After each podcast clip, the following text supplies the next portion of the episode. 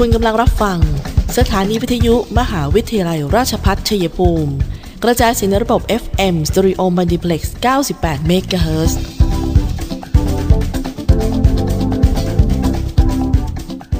ที่นี่สถานีวิทยุกระจายเสียงเพื่อการศึกษา มหาวิทยาลัยราชพัฒชัยภูมิส่งกระจายเสียงในระบบ FM Stereo Multiplex ความถี่ 98 MHz จากนี้ไป อเชิญท่านติดตามรับฟังรายการ คุยกันบ่ายสองโมงดำเนินรายการโดยธนทรชัยวงศ์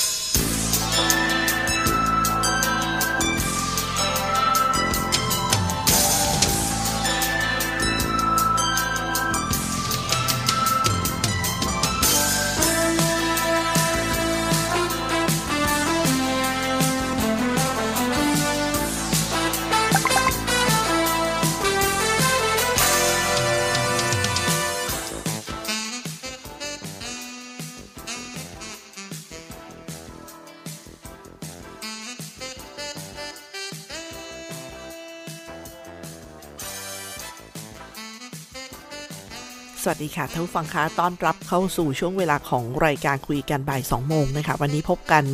บ่ายวันอังคารที่ 22 กุมภาพันธ์ พุทธศักราช 2565 ค่ะ หน้าที่ของดิฉันตุกธนาธรทำหน้าที่ดำเนินรายการ FM 98 MHz สถานีวิทยุมหาวิทยาลัยราชภัฏชัยภูมินะคะ วันนี้เจอกันเนี่ยก็มีข่าวคราวของอย่างเรื่องราวของวิทยุ การประมูลเพื่อ ทำทางธุรกิจนะคะอย่างวิทยุสาธารณะ หรือวิทยุเพื่อออย่างของเราเนี่ยก็ไปกันต่อถึงปีในช่วงปลายปี2567 เราก็ค่อยว่ากันต่อนะคะว่าอย่างนั้น แล้วก็มีเป็นการเขาเรียกเปิดให้มีผู้ดำเนินการผู้ประกอบการหน้าใหม่ เข้าไปมีสิทธิ์ในคลื่นของรัฐที่คืนกันมา แล้วกสทช ก็จัดการประมูลเมื่อวันที่ 21 ที่ผ่านมานะคะท่านฟังก็คงติดตามข่าวกันเหมือนกัน ยังไงช่วงเวลานี้ท่านฟังสามารถติดตามเราได้ค่ะ ทั้งบนหน้าปัดคลื่นวิทยุของท่าน 98 MHz หรือจะเป็นที่แฟนเพจ Facebook CPRU Radio 98 MHz ช่องทางอื่น ๆ ที่ท่านฟังสามารถติดตามเราได้ตลอดเลยก็อย่างเช่นพอดแคสต์คุยกันบ่าย 2 โมง แล้วก็ยังมี YouTube เซิร์ชคำว่าคุยกันบ่าย 2 โมงนะคะ และทางวิทยุออนไลน์ค่ะ CPRU Radio เท่านี้นะคะ หรือว่าเข้าไปเนี่ยทาง หน่วยงานก็ได้ดำเนินการเพื่ออความสะดวกของท่านฟังที่จะไปนำลิงก์ไปฟังกันได้ คลิกลิงก์แล้วฟังได้เลยนะคะ ก็เข้าไปที่หน้าแฟนเพจ Facebook ของ CPRU Radio 98 MHz นี่แหละนะคะ ก็จะได้ติดตามข่าวสารกันได้ทุกที่ทั่วโลกทั่วไทยกันไปเลย วันนี้ยังมีตัวเลขที่น่าเป็นห่วงมาก ๆ เลยท่านฟังคะของทางหน้าโควิด -19 แต่วันนี้บรรยากาศของการร่วมตรวจ โควิดเชิงรุกนะคะหาเชื้อโควิด -19 ของมหาวิทยาลัยราชภัฏชัยภูมิของเราก็มีด้วยเหมือนกัน โดยการให้บริการบุคลากรนักศึกษานะคะให้นำบัตรประชาชนไปด้วยวันนี้ก็ตั้งแต่ช่วง9นาฬิกามาที่ CPRU Smart Complex นะคะเป็นมหาวิทยาลัยราชภัฏชัยภูมิกลุ่มพัฒนาชุมชนท้องถิ่น หรือชุมชนอื่น ก็มีการประชาสัมพันธ์เรื่องการตรวจหาเชื้อเชิงรุกนะคะ ได้รับการประสานงานจากจังหวัดค่ะ ว่าให้มีการตรวจ ATK เชิงรุกให้กับบุคลากร นักศึกษามหาวิทยาลัยราชภัฏชัยภูมิทุกคน รวมถึงหอพักประชาชน รอบๆ มหาวิทยาลัยราชภัฏชัยภูมิด้วย วันนี้ก็มีการดำเนินการนะคะอยู่ที่ CPRU Smart Complex ค่ะท่านที่มาใช้บริการก็อย่าลืมนำบัตรประจำตัวประชาชนตัวจริง พร้อมถ่ายสำเนาหนึ่งฉบับมาด้วยนะคะท่านฟังก็ใช้บริการกันได้ค่ะ ส่วนเรื่องของตัวเลขเนี่ยท่านผู้ฟังคะตัวเลขของผู้ติดเชื้อรายใหม่ในวันนี้นะคะ 22 กุมภาพันธ์เนี่ยที่จังหวัดชัยภูมิก็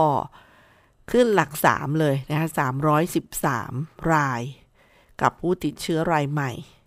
แล้วก็มีประกาศจังหวัดชัยภูมิด้วยนะคะอันนี้ที่จะต้องมารายงานท่านผู้ฟังกัน ส่วนเรื่องของตัวเลขโควิดไปกันไปดูกันก่อนดีกว่านะคะ อัปเดตกันซะหน่อย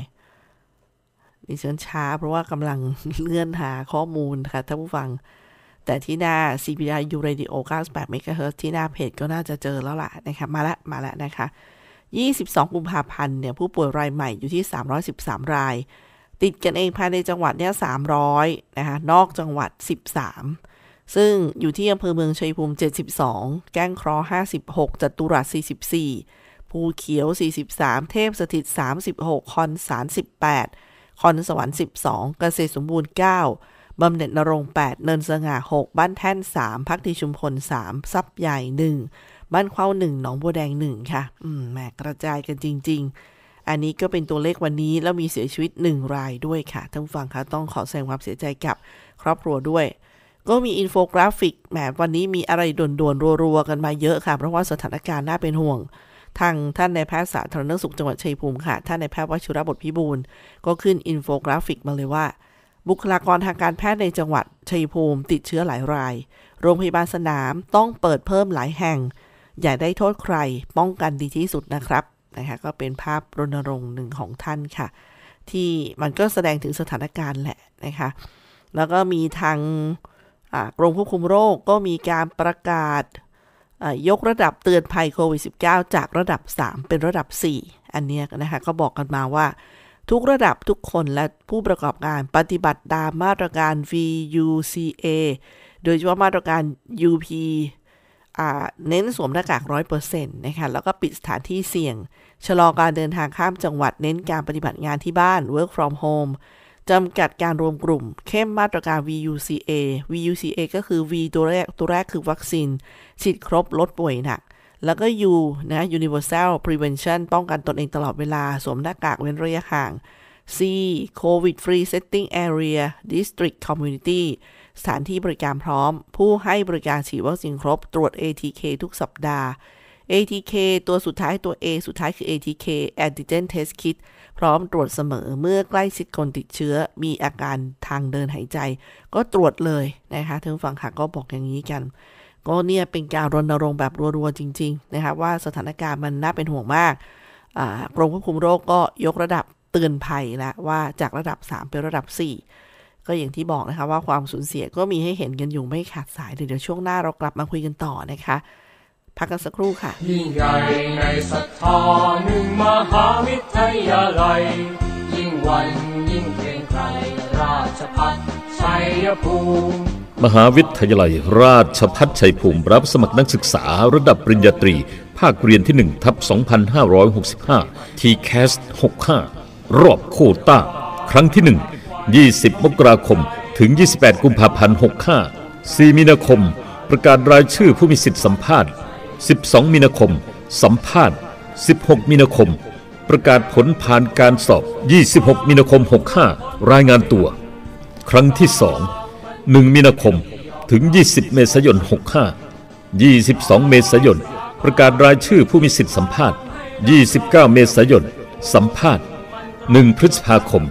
ประกาศผลผู้ผ่านการสอบ ยืนยันสิทธิ์ 4-5 พฤษภาคม ในระบบ TCAS สละสิทธิ์ 6 พฤษภาคม ในระบบ TCAS ประกาศผลผ่านการคัดเลือก 9 พฤษภาคม 65 รายงานตัว 10 พฤษภาคม 65 โทรศัพท์ 044 815 120 044 815 120 หรือที่ cpru.ac.th บัณฑิตที่ยอมรับของสังคมรักษาภา ทุกฝั่งคะในช่วงนี้กับคุยกันบ่ายสองโมงค่ะ ก็มีประเด็นที่ทางท่านนายกสั่งการให้ทุกจังหวัดเนี่ยเตรียมพร้อมจัดตั้งโรงพยาบาลสนาม รองรับผู้ติดเชื้อโควิด -19 กรณีมีความจำเป็นก็คือต้องเตรียมแหละนะคะซึ่งกระทรวงสาธารณสุขเองก็ยืนยันว่ามีเตียงพอรองรับผู้ป่วย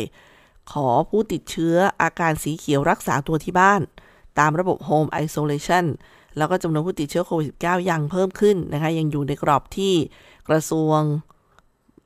สาธารณสุขเนี่ยประเมินว่าต้องขึ้นอย่างนี้ไปอีกระยะหนึ่งเลยทีเดียวค่ะ แล้วก็สำหรับสถานที่ในการรักษาพยาบาลต้องเพียงพอท่านนายกก็ย้ำซึ่งไม่ใช่เฉพาะโรงพยาบาลอย่างเดียวเท่านั้นก็ต้องรวมไปถึง HI หรือ Home Isolation แล้วก็ CI คือ Community Isolation ด้วย เพราะว่าถ้าไปข้างที่โรงพยาบาลมาก ๆ ก็จะเป็นปัญหานะคะ อันนี้ก็มีเรื่องราวของการปรับ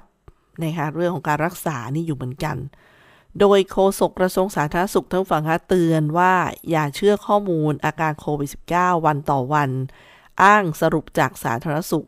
ย้ำกระทรวงสาธารณสุขไม่ได้ให้ข้อมูลนะคะเผยปัจจุบันเป็นสายพันธุ์โอมิครอน ส่วนใหญ่ติดเชื้อไม่มีอาการ แนะให้เข้มมาตรการ VUCA ป้องกันติดเชื้อและแพร่เชื้อโดยไม่รู้ตัวเพื่อช่วยลดการแพร่ระบาดได้ค่ะ เมื่อวานนี้นะคะนายแพทย์รุ่งเรืองกิจผาติ หัวหน้าที่ปรึกษาระดับกระทรวง และโฆษกกระทรวงสาธารณสุข ท่านเปิดเผยว่า ขณะนี้มีการโพสต์ แล้วก็แชร์ข้อความในโซเชียลมีเดียถึงการเตือนอถึงอาการเตือนของการติดเชื้อโควิด -19 แบบวันต่อวันว่า แต่ละวันนี้จะมีอาการยังไงเนี่ยอันนี้ที่โพสต์กันออกไปนะคะโดยมีการอ้างว่าสรุปจากกระทรวงสาธารณสุขนั้นขอยืนยันค่ะ ท่านนายแพทย์รุ่งเรืองนะคะหัวหน้าที่ปรึกษาระดับกระทรวงท่านก็บอกว่าออขอยืนยันว่ากระทรวงสาธารณสุขไม่ได้เป็นผู้ให้ข้อมูลดังกล่าว แล้วก็จากการตรวจสอบพบว่ามีการระบุถึงสายพันธุ์ B 1.1.7 ซึ่งก็คือสายพันธุ์อัลฟาที่เคยระบาดในประเทศไทยเมื่อปี 2564 เป็นการนำข่าวปลอมเดิมเนี่ยกลับมาปรับแต่งแล้วก็แชร์ใหม่ ขอให้ประชาชนอย่าหลงเชื่อ และควรตรวจสอบข้อมูลก่อนแชร์ทุกครั้ง เพื่อไม่ให้เกิดความตื่นตระหนกนะคะท่านนายแพทย์รุ่งเรืองก็กล่าวอีกว่าการระบาดของโรคโควิด -19 ในประเทศไทยขณะนี้ ส่วนใหญ่เป็นสายพันธุ์โอมิครอน ซึ่งผู้ติดเชื้อประมาณ 80-90%เนี่ยไม่มีอาการ หรือมีอาการเล็กน้อยทำให้อาจติดเชื้อ และแพร่เชื้อสู่ผู้อื่นได้ โดยไม่รู้ตัว ดังนั้นสิ่งสำคัญคือการเข้มการป้องกันโควิด -19 ตามมาตรการ VUCA คือ 1. ฉีดวัคซีนโดยเฉพาะการฉีดเข็มกระตุ้น เพื่อเพิ่มภูมิคุ้มกันช่วยลดการติดเชื้อ ลดการป่วยรุนแรงและเสียชีวิตได้ ดังนั้นนะครับผู้ที่ฉีดวัคซีนครบ 2 เข็มเกิน 3 เดือน รวมถึงผู้ที่ยังไม่เคยได้รับวัคซีนขอให้ มารับวัคซีนที่สถานพยาบาลของรัฐใกล้บ้าน 2. ป้องกันตนเองสูงสุดตลอดเวลา โดยสวมหน้ากากตลอดเวลาเว้นระยะห่างล้างมือ หลีกเลี่ยงการเข้าสถานที่เสี่ยงหรือแออัด โดยเฉพาะขณะนี้การติดเชื้อส่วนใหญ่มาจากการรวมกลุ่มสังสรรค์แล้วก็นำกามาติดเชื้อในครอบครัวหรือว่าที่ทำงาน ปัจจัยเสี่ยงคือช่วงเวลาที่มีการถอดหน้ากากพูดคุย แล้วก็รับประทานอาหารร่วมกัน จึงยังต้องเข้มป้องกันในส่วนนี้อย่างต่อเนื่องค่ะ 3. มาตรการ COVID Free Setting ในสถานประกอบการต่างๆ เพื่อสร้างความปลอดภัย 4. ตรวจ ATK เป็นประจำ ช่วยให้รู้ผลเร็ว หากติดเชื้อจะได้แยกรักษา ซึ่งปัจจุบันเน้นการดูแลที่บ้านและชุมชนก็คือ HI หรือ Home Isolation CI First นะคะ ก็คือ CI ก็คือ Community Isolation ก็จะช่วยป้องกันการแพร่เชื้อต่อ ซึ่งหากทุกคนช่วยการปฏิบัติตามมาตรการดังกล่าว ก็จะช่วยลดจำนวนผู้ติดเชื้อรายวันลงได้ค่ะ อันนี้ก็เป็นภาพใหญ่นะคะที่กระทรวงคุยมาเลย ตอนนี้มี 4 ข้อปฏิบัตินะคะในการเฝ้าระวังและติดตามอาการหลังฉีดโควิด -19 ในเด็กอายุ 5-11 ปีมาฝากกันด้วยค่ะ อันแรกเลยให้สังเกตอาการหลังฉีดอย่างน้อย 30 นาที ในสถานพยาบาลหรือสถานที่ฉีด ซึ่งเขาก็จะมีข้อแนะนำอยู่แล้วนะคะ พอหลัง 30 นาทีถึงให้กลับบ้าน พอเสร็จแล้วกลับบ้านก็ให้สังเกตอาการที่พบบ่อย ไม่รุนแรงค่ะอันนี้หายได้เองใน 1-2 วันก็เช่น ปวดบวมรอยแดงบริเวณที่ฉีด ปวดศีรษะอ่อนเพลีย ไข้หนาวสั่น ปวดเมื่อยกล้ามเนื้อ อันนี้หายได้เองนะคะ ส่วน 3 คือถ้ามีอาการรุนแรงให้รีบไปพบแพทย์หรือว่าโทร 1669 นะคะ อาการที่ว่านี้ก็คือเจ็บแน่นหน้าอก หายใจหอบ เหนื่อยง่าย อ่อนเพลียมาก เป็นลมหมดสติ 4. งดออกกำลังกายเลยค่ะช่วงนี้ หรือว่าทำกิจกรรมอย่างหนัก งดไป 7 วันนะคะ ขออภัยค่ะ มาต่อกันที่มี 4 ข้อปฏิบัติในการใช้ชุดตรวจ ATK ให้นักเรียนกรณีจำเป็นนะคะ 1. มีความเสี่ยงในอยู่ในกลุ่มคนรวมกันจำนวนมากพื้นที่แออัด 2. มีอาการแสดงเช่นไข้ ไอเจ็บคอมีน้ำมูก 3. สัมผัสผู้ติดเชื้อเสี่ยงสูง คือ high risk contact 4. เฝ้าระวังคัดกรองตามมาตรการ Sandbox Safety Zone in School สำหรับโรงเรียนประจำ อันนี้ก็ หมายเหตุนักเรียนครูบุคลากรประเมินความเสี่ยงของตนเองผ่าน TST 2. กรณีจำเป็นต้องตรวจ ATK เด็กอายุน้อยกว่า 5 ปีใช้วิธีตรวจทางน้ำลายค่ะ อันนี้ก็เป็นข้อแนะนำนะคะ ส่วนในช่วงที่บอกว่าจะยกระดับการระบาด แล้วมันก็ชุกชุมจนแบบในแต่ละพื้นที่ตัวเลขสูงขึ้นเนี่ยนะคะทั้งฟังในเรื่องของ universal prevention for covid-19 ยังคงต้องใช้ค่ะ ก็การป้องกันการติดเชื้อโควิด -19 แบบครอบจักรวาลนะคะนี้ไปได้ในหลาย ๆ โรคเลยละ่ะ 1. สวมหน้ากากอนามัยและทับด้วยหน้ากากผ้า 2. เว้นระยะห่าง 1-2 เมตร 3. ล้างมือบ่อยๆ 4. ตรวจ ATK เป็นระยะเมื่อมีความเสี่ยง 5. ไม่ใช้ของร่วมกับผู้อื่น 6. ผู้สูงอายุและผู้มีโรคเรื้อรังออกจากบ้านเท่าที่จำเป็น 7. เสี่ยงสัมผัสหน้ากากอ๋อเลี่ยงขออภัยค่ะเลี่ยง เลี่ยงการสัมผัสหน้ากาก ราะมันเป็นตัวรับเชื้อไงท่านผู้ฟัง 8. ทานอาหารร้อนปรุงสุกนะคะนี่ก็เป็น universal prevention for covid 19คือการป้องกันแบบครอบจักรวาลเลยนะคะอันนี้ก็นำมาย้ำกัน ส่วนเรื่องของความร่วมมือท่านผู้ฟังคะสาธารณสุขขอความร่วมมือทุกภาคส่วน home isolation หรือว่า community isolation first สำหรับผู้ป่วยที่ไม่มีอาการนะคะไม่ต้องเข้าโรงพยาบาล แต่ว่าเข้าคือคือไปรับการตรวจประเมิน แล้วถ้าท่านเป็นกลุ่มสีเขียวคืออาการไม่มากเนี่ยท่านก็ใช้ HI หรือ CI ที่ว่านี้ แล้วก็เตียงระดับสีเหลืองนะคะเตียงที่สำหรับระดับสีเหลือง สีเหลืองเข้มและสีแดงค่ะสำรองผู้ป่วยกลุ่มเสี่ยงนะคะก็คือต้องดูว่าตัวเองสีอะไรไงฉีดวัคซีนป้องกันตนเองและคนรอบข้าง อันนี้เป็นการขอความร่วมมือเลย แล้วก็ให้หลีกเลี่ยงไปสถานที่ชุมชนค่ะ ปฏิบัติตามมาตรการสวมหน้ากากอนามัย หมั่นล้างมือด้วยสบู่ เจลแอลกอฮอล์ เว้นระยะห่างตรวจ ATK ภาคประชาสังคม สื่อแขนงต่างๆ เสนอ แล้วก็ตรวจสอบข้อเท็จจริงนะคะอะไรที่ไม่แน่ใจอย่าเพิ่งแชร์ นี่เป็นเรื่องที่ขอความร่วมมือกันจริง ๆ เลยนะคะ พักกันครู่หนึ่งค่ะ ประกาศมหาวิทยาลัย ราชพัฒชัยภูมิ เรื่องการรับสมัครบุคคล เพื่อคัดเลือกเข้าอบรมในหลักสูตรประกาศนียบัตรผู้ช่วยพยาบาล หลักสูตรใหม่พุทธศักราช 2561 ประจำปีการศึกษา 2565 รอบที่ 1 ด้วยคณะพยาบาลศาสตร์ มหาวิทยาลัย ราชพัฒชัยภูมิจะดำเนินการรับสมัครบุคคล เพื่อเข้าอบรมในหลักสูตรประกาศนียบัตรผู้ช่วยพยาบาล ประจำปีการศึกษา 2565 รอบที่ 1จำนวน 60 คน ดังนี้ คุณสมบัติผู้สมัคร 1. มีวุฒิการศึกษาไม่ต่ำกว่าประโยคมัธยมศึกษาตอนปลาย หรือเทียบเท่าตามหลักสูตรที่กระทรวงศึกษาธิการรับรอง 2. อายุไม่ต่ำกว่า 16 ปีบริบูรณ์นับถึงวันเปิดการศึกษา 3. สุขภาพสมบูรณ์ไม่เป็นอุปสรรคต่อการศึกษาหรือปฏิบัติงาน สมัครด้วยตนเองหรือส่งเอกสารทางไปรษณีย์การชำระค่าธรรมเนียมการสมัครสอบชำระด้วยตนเองที่งานการเงินและบัญชีสำนักงานอธิการบดีชั้นหนึ่งอาคารเรียนรวม 9 ชั้น มหาวิทยาลัยราชภัฏชัยภูมิ ตั้งแต่เวลา 8นาฬิกา30 นาทีถึง 15นาฬิกา30 นาทีหรือโอนผ่านบัญชีธนาคารกรุงไทยบัญชีกระแสรายวัน ชื่อบัญชีเงิน บกส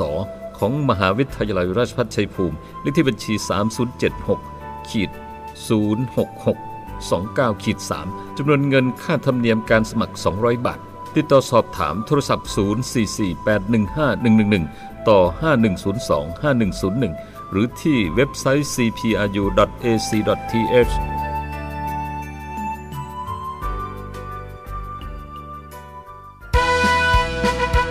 ข่าวดีเรียนปริญญาตรีที่คณะบริหารธุรกิจ มหาวิทยาลัยราชภัฏชัยภูมิ หลักสูตรบริหารธุรกิจบัณฑิต สาขาวิชาบริหารธุรกิจ วิชาเอกการจัดการ วิชาเอกธุรกิจดิจิทัล วิชาเอกการเงิน และสาขาวิชาการท่องเที่ยวและบริการ เรียนทฤษฎีแค่ 3 ปี จากนั้นไปฝึกสหกิจศึกษาณสถานประกอบการ หรือหน่วยงานจริงอีก 1 ปีทำให้มีโอกาสที่จะได้งานเร็วขึ้น งานดี เงินดี และอยากมีธุรกิจเป็นของตนเอง ต้องเรียนบริหารธุรกิจ ว่าแต่สมัครเรียนกันหรือยัง ตอนนี้เปิดรอบโควตา TCAS 65 แล้วนะ เพิ่มเติมโทร 081 544 7644 เลือกเรียนบริหารธุรกิจ เลือก CPBS CPRU ท่านผู้ฟังคะในช่วงนี้ค่ะ ดิฉันมีไปติดตามเรื่องสิทธิ์ การรักษาโควิดนะคะที่หลาย ๆ ท่านก็บอกว่า จะยังไงกันนะคะ แค่รักษาฟรีก็ดูทุกคนก็เป็นภาระนะ แล้วก็เรื่องของประกันภัยอีกนะคะขณะทำแล้วยังมีไม่มีอาการก็ไม่รับสนินะคะแต่ว่าเพียงแต่คอปพอ ได้เน้นย้ำเท่านั้นเองค่ะว่าจะมากหรือน้อยเมื่อทำประกันแล้วต้องรับในการเคลมหรือให้สินใหม่ในการรักษาพยาบาลกันไปนะคะเรื่องของโควิด ทีนี้ในภาพรวมของบัตรเขาเรียกว่าตามสิทธิการรักษาขั้นพื้นฐานคำว่าสิทธิพื้นฐานเนี่ยก็คือประกอบด้วยสวัสดิการข้าราชการ ประกันสังคม บัตรทองนะคะซึ่งตอนนี้มีคุณอนุทินค่ะ ได้เซ็นแล้วนะคะกับเรื่องการปรับการรักษาโควิดฟรีตามสิทธิ์ เริ่มหนึ่งมีนาคมนี้ถ้าไม่มีอาการ หรืออาการน้อย แต่ว่าอยากเข้าโรงพยาบาล โดยเฉพาะเอกชนเนี่ยต้องชำระเองต้องจ่ายเองค่ะ เมื่อวานนี้นะคะ21 กุมภาพันธ์ที่กระทรวงสาธารณสุขนายอุตอนุทิน ชาญวีรกูล รองนายกรัฐมนตรี และรัฐมนตรีว่าการกระทรวงสาธารณสุข ได้เปิดเผยนะคะว่าได้ลงนามในประกาศกระทรวงสาธารณสุข โดยกรมสนับสนุนบริการสุขภาพหรือสอบศ เมื่อวันที่ 18 กุมภาพันธ์ที่ผ่านมาเรื่อง การกำหนดขั้นตอนมาตรฐานการดูแลผู้ป่วยโควิด -19 กรณีเจ็บป่วยฉุกเฉินที่เรียกว่า UCEP เนี่ยนะคะเพื่อให้เกิดการบริหารงบประมาณ ให้เกิดประโยชน์สูงสุด ให้สอดคล้องกับสถานการณ์ปัจจุบัน โดยจะมีผลบังคับใช้ 1 มีนาคมนี้ โดยคำจำกัดความคือโควิด -19 เนี่ยเป็นโรคติดต่อรุนแรง อยู่ภายใต้การคุ้มครองดูแลตามสิทธิหลักประกันสุขภาพของประชาชนแต่ละคน ซึ่งเราได้เริ่มประชาสัมพันธ์เรื่องนี้มาประมาณ 1 เดือนแล้ว ขอย้ำว่าหากประชาชนที่มีอาการรุนแรง ทั้งจากโควิด และผู้ที่มีโรคร่วม ก็ยังใช้สิทธิฉุกเฉินได้ ที่เรียกว่า UCEP Plus นะคะะถ้าเรียกรวบๆก็ UCEP Plus อะไรประมาณนี้ท่านผู้ฟังไม่ได้ตัดสิทธิ์นะท่านอธิบายอย่างนี้ ไม่ได้ตัดสิทธิ์ไม่ได้ยกเลิก UCEP โดยผู้ป่วยโควิด -19 ที่มีอาการรุนแรงก็จะมี UCEP Plus ซึ่งมีขั้นตอนในทางปฏิบัติ แต่หากไม่มีอาการ หรือว่าอาการน้อยแต่อยากเข้าโรงพยาบาลโดยเฉพาะเอกชนเนี่ยก็จะเหมือนโรคอื่นที่ต้องรับผิดชอบค่าใช้จ่ายเอง เราต้องปรับตามสถานการณ์ให้เป็นธรรมทั้งกับประชาชน และภาครัฐในเรื่องงบประมาณ อันนี้ท่านรัฐมนตรีอนุทินบอกนะคะนายอนุทินยังบอกอีกว่า u s e p Plus เนี่ยจะไม่ได้ดูแลเฉพาะผู้ติดเชื้อโควิด -19 ที่มีโรคร่วม ผู้ที่มีอาการรุนแรงเพียงอย่างเดียว แต่หากผู้ติดเชื้อที่อยู่ในกลุ่มสีเขียว ที่อยู่ในระหว่างการรักษาที่บ้านและชุมชน คือ Home and Community Isolation เนี่ย แล้วเกิดอาการเปลี่ยนแปลง มีอาการรุนแรงเพิ่มขึ้น ก็สามารถใช้สิทธิ์นี้ได้ เพื่อเข้ารักษาในภายในภายเร่งด่วนฉุกเฉิน ทั้งนี้นะคะขอให้ประชาชนที่พบว่าติดเชื้อโควิด -19 ให้ลงทะเบียนผ่านระบบ 1330 ทั้งสายด่วนและ Line Line Official at sign นะคะ at NHSO ซึ่งตนได้ประสานให้สำนักงานหลักประกันสุขภาพแห่งชาติ เพิ่มคู่สายรองรับแล้ว ส่วนผู้ที่ไม่สะดวกอยู่ที่พักอาศัยแบบ Home Isolation หรือว่า Community Isolation รองรับได้อยู่นะคะ โดยมีกทมเนี่ยยืนยันว่า สาธารณสุขว่าทั้ง HI และ CI เนี่ยมีความพร้อมนะคะรวมทั้งยังมีเตียงสนามของภาคเอกชนด้วย ซึ่งก็อธิบายเรื่องสิทธิพื้นฐานก็ประกอบไปด้วยสวัสดิการข้าราชการ ประกันสังคมและบัตรทองนะคะมีประกาศของสำนักงานพื้นที่การศึกษาประถมศึกษาชัยภูมิเขตหนึ่งค่ะ แจ้งให้โรงเรียนปิดเรียนแบบออนไซต์ตามที่คณะกรรมการควบคุมโรคติดต่อจังหวัดชัยภูมิมีมติในที่ประชุมเมื่อช่วงบ่ายวานนี้ ณห้องประชุมพยาแลชั้น 5สารกลางจังหวัดนะคะ ให้สถานศึกษาในเขตอำเภอเมืองชัยภูมิและอำเภอภูเขียว ปิดเรียนแบบออนไซต์ ในการนี้ทางสำนักงานเขตพื้นที่ การศึกษาประถมศึกษาชัยภูมิเขตหนึ่งได้แจ้ง ให้โรงเรียนสังกัดอำเภอเมืองชัยภูมิปิดเรียนแบบออนไซต์ตั้งแต่วันนี้เป็นต้นไปจนถึง 25 กุมภาพันธ์นี้นะคะ หรือว่าจนกว่าจะมีการประชุมและมีมติในที่ประชุมเป็นอย่างอื่นค่ะ ซึ่ง มติคณะกรรมการโรคติดต่อจังหวัดชัยภูมิครั้งที่ 15 ทับ 2565 เมื่อวานนี้เนี่ย ก็ได้มีมติให้ปิดศูนย์พัฒนาเด็กเล็ก อนุบาล 1-3 และปิดโรงเรียน สถานศึกษาทั้งภาครัฐเอกชน ในเขตพื้นที่อำเภอเมืองชัยภูมิ และอำเภอภูเขียว เป็นเวลา 7 วันค่ะ ตั้งแต่วันที่ 21 ถึง 27 กุมภาพันธ์นี้ ตามคำสั่งที่ 1800 ทับ 2565 และคำสั่งที่ 1801 ทับ2565 ลงวันที่ 21 กุมภาพันธ์ 2565 ค่ะ ก็ต่อเนื่องกันกับเรื่องราวการปิด การเรียนแบบออนไซต์ก็มาจากคำสั่งจังหวัดนี้เองนะคะ ก็ต้องล้อกันไปสถานการณ์ปัจจุบันเป็นยังไง ซึ่งก็มีหนังสือมาจากกรมไงท่านผู้ฟังคะเขาเรียกว่าศูนย์ปฏิบัติการฉุกเฉินด้านการแพทย์ และสาธารณสุขกรณีโรคติดเชื้อไวรัสโคโรนา 2019สำนักงานปลักกระทรวงสาธารณสุขก็ได้ออกหนังสือมาเมื่อวานนี้เลยค่ะ เรื่อง การเตรียมการสำหรับการดูแลรักษาผู้ป่วย จากการติดเชื้อไวรัสโคโรนา 2019 ก็มีหนังสือเนี่ยถึงนายแพทย์สาธารณสุขจังหวัดผู้อำนวยการโรงพยาบาลศูนย์ โรงพยาบาลทั่วไปค่ะ ก็เป็นเรื่องของการหนึ่งให้เตรียมความพร้อมด้านทรัพยากรนะคะทั้งเรื่องบุคลากรทางการแพทย์ ระบบการดูแลแบบ Home Isolation Community Isolation รวมทั้งรับผู้ป่วยเข้ารักษาโรงพยาบาลในกรณี มีอาการมากและรุนแรง 2. ประชาสัมพันธ์หมายเลขโทรศัพท์ของจังหวัดและโรงพยาบาลทุกแห่ง เพื่อให้ผู้ป่วยมีความมั่นใจที่จะเข้าถึงระบบบริการ 3. เร่งรัดการฉีดวัคซีนโควิด -19 เข็มกระตุ้นนะคะ booster dose เนี่ยให้ประชาชนทุกกลุ่ม โดยเฉพาะผู้ที่มีอายุ 60 ปีขึ้นไป และเรื้อรัง และผู้ที่เป็นกลุ่มโรคเรื้อรัง 7 กลุ่มโรค เพื่อป้องกันการแพร่ระบาด แล้วก็สื่อสารให้ประชาชนป้องกันตนเองและครอบครัวด้วยมาตรการ Universal Prevention and VUCA อันนี้เราก็ว่ากันไปในช่วงแรกแล้วนะคะ ว่าคืออะไรบ้างนะ ก็เป็นการกระตุ้นเตือนท่านฟังค่ะว่ามันเป็นเรื่องที่เราก็ต้องขยับตามค่ะ สิ่งที่เป็น universal prevention เนี่ย ก็เป็นเรื่องที่ต้องปฏิบัติกันไปตลอดนะท่านฟังก็จะทำให้เราปลอดภัยในหลาย ๆ โรคนะคะท่านฟังค่ะ เดี๋ยวช่วงนี้พักกันสักครู่เดี๋ยวกลับมาในช่วงสุดท้าย มหาวิทยาลัยราชภัฏชัยภูมิ เปิดรับสมัครนักศึกษาหลักสูตร วิศวกรรมศาสตร์ สาขาวิชาวิศวกรรมการผลิต โดยมุ่งเน้น ในการเพิ่มทักษะความรู้ด้านวิศวกรรมศาสตร์ ให้กับนักศึกษา ในระดับวิชาชีพชั้นสูง ทางด้านวิศวกรรมศาสตร์ขยายโอกาสทางการศึกษา ด้านวิศวกรรมศาสตร์ ให้กับเยาวชนในท้องถิ่น และพื้นที่ใกล้เคียง เพิ่มศักยภาพแก่ประชาชนในท้องถิ่น ให้ดำรงชีพ โดยพึ่งพาตนเอง พร้อมทั้งเสริมสร้างสมรรถนะในวิชาชีพอย่างเป็นรูปธรรม สอบถามโทร 085 102 0491 087 456 9889 และ 082 453 3052 หรือที่เว็บไซต์ cpru.ac.th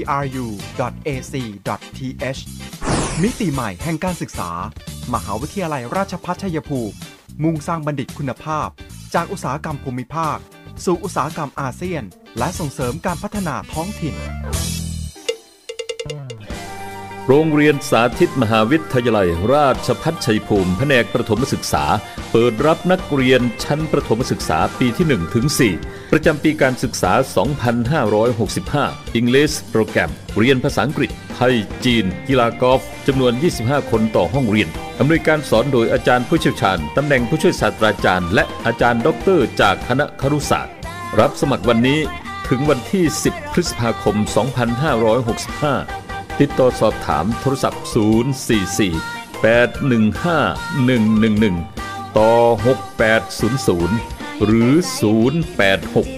246 4641 ในเมืองมีบริการรถรับส่ง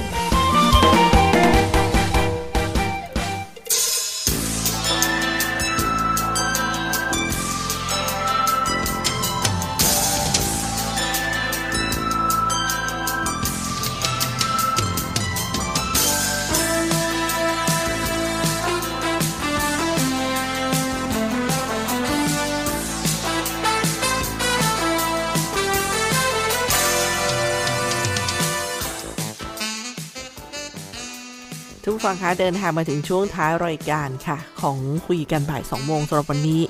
เราติดตามหลายข่าวนะคะที่น่าสนใจโควิดก็ต้องควบคู่กันไปอะค่ะ ทั้งแจ้งสถานการณ์ประจำวันเพื่อ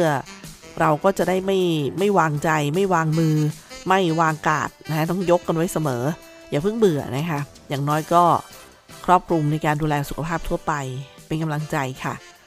วันนี้ช่วงท้ายรายการของคุยกันบ่าย2โมงเนี่ยก็มี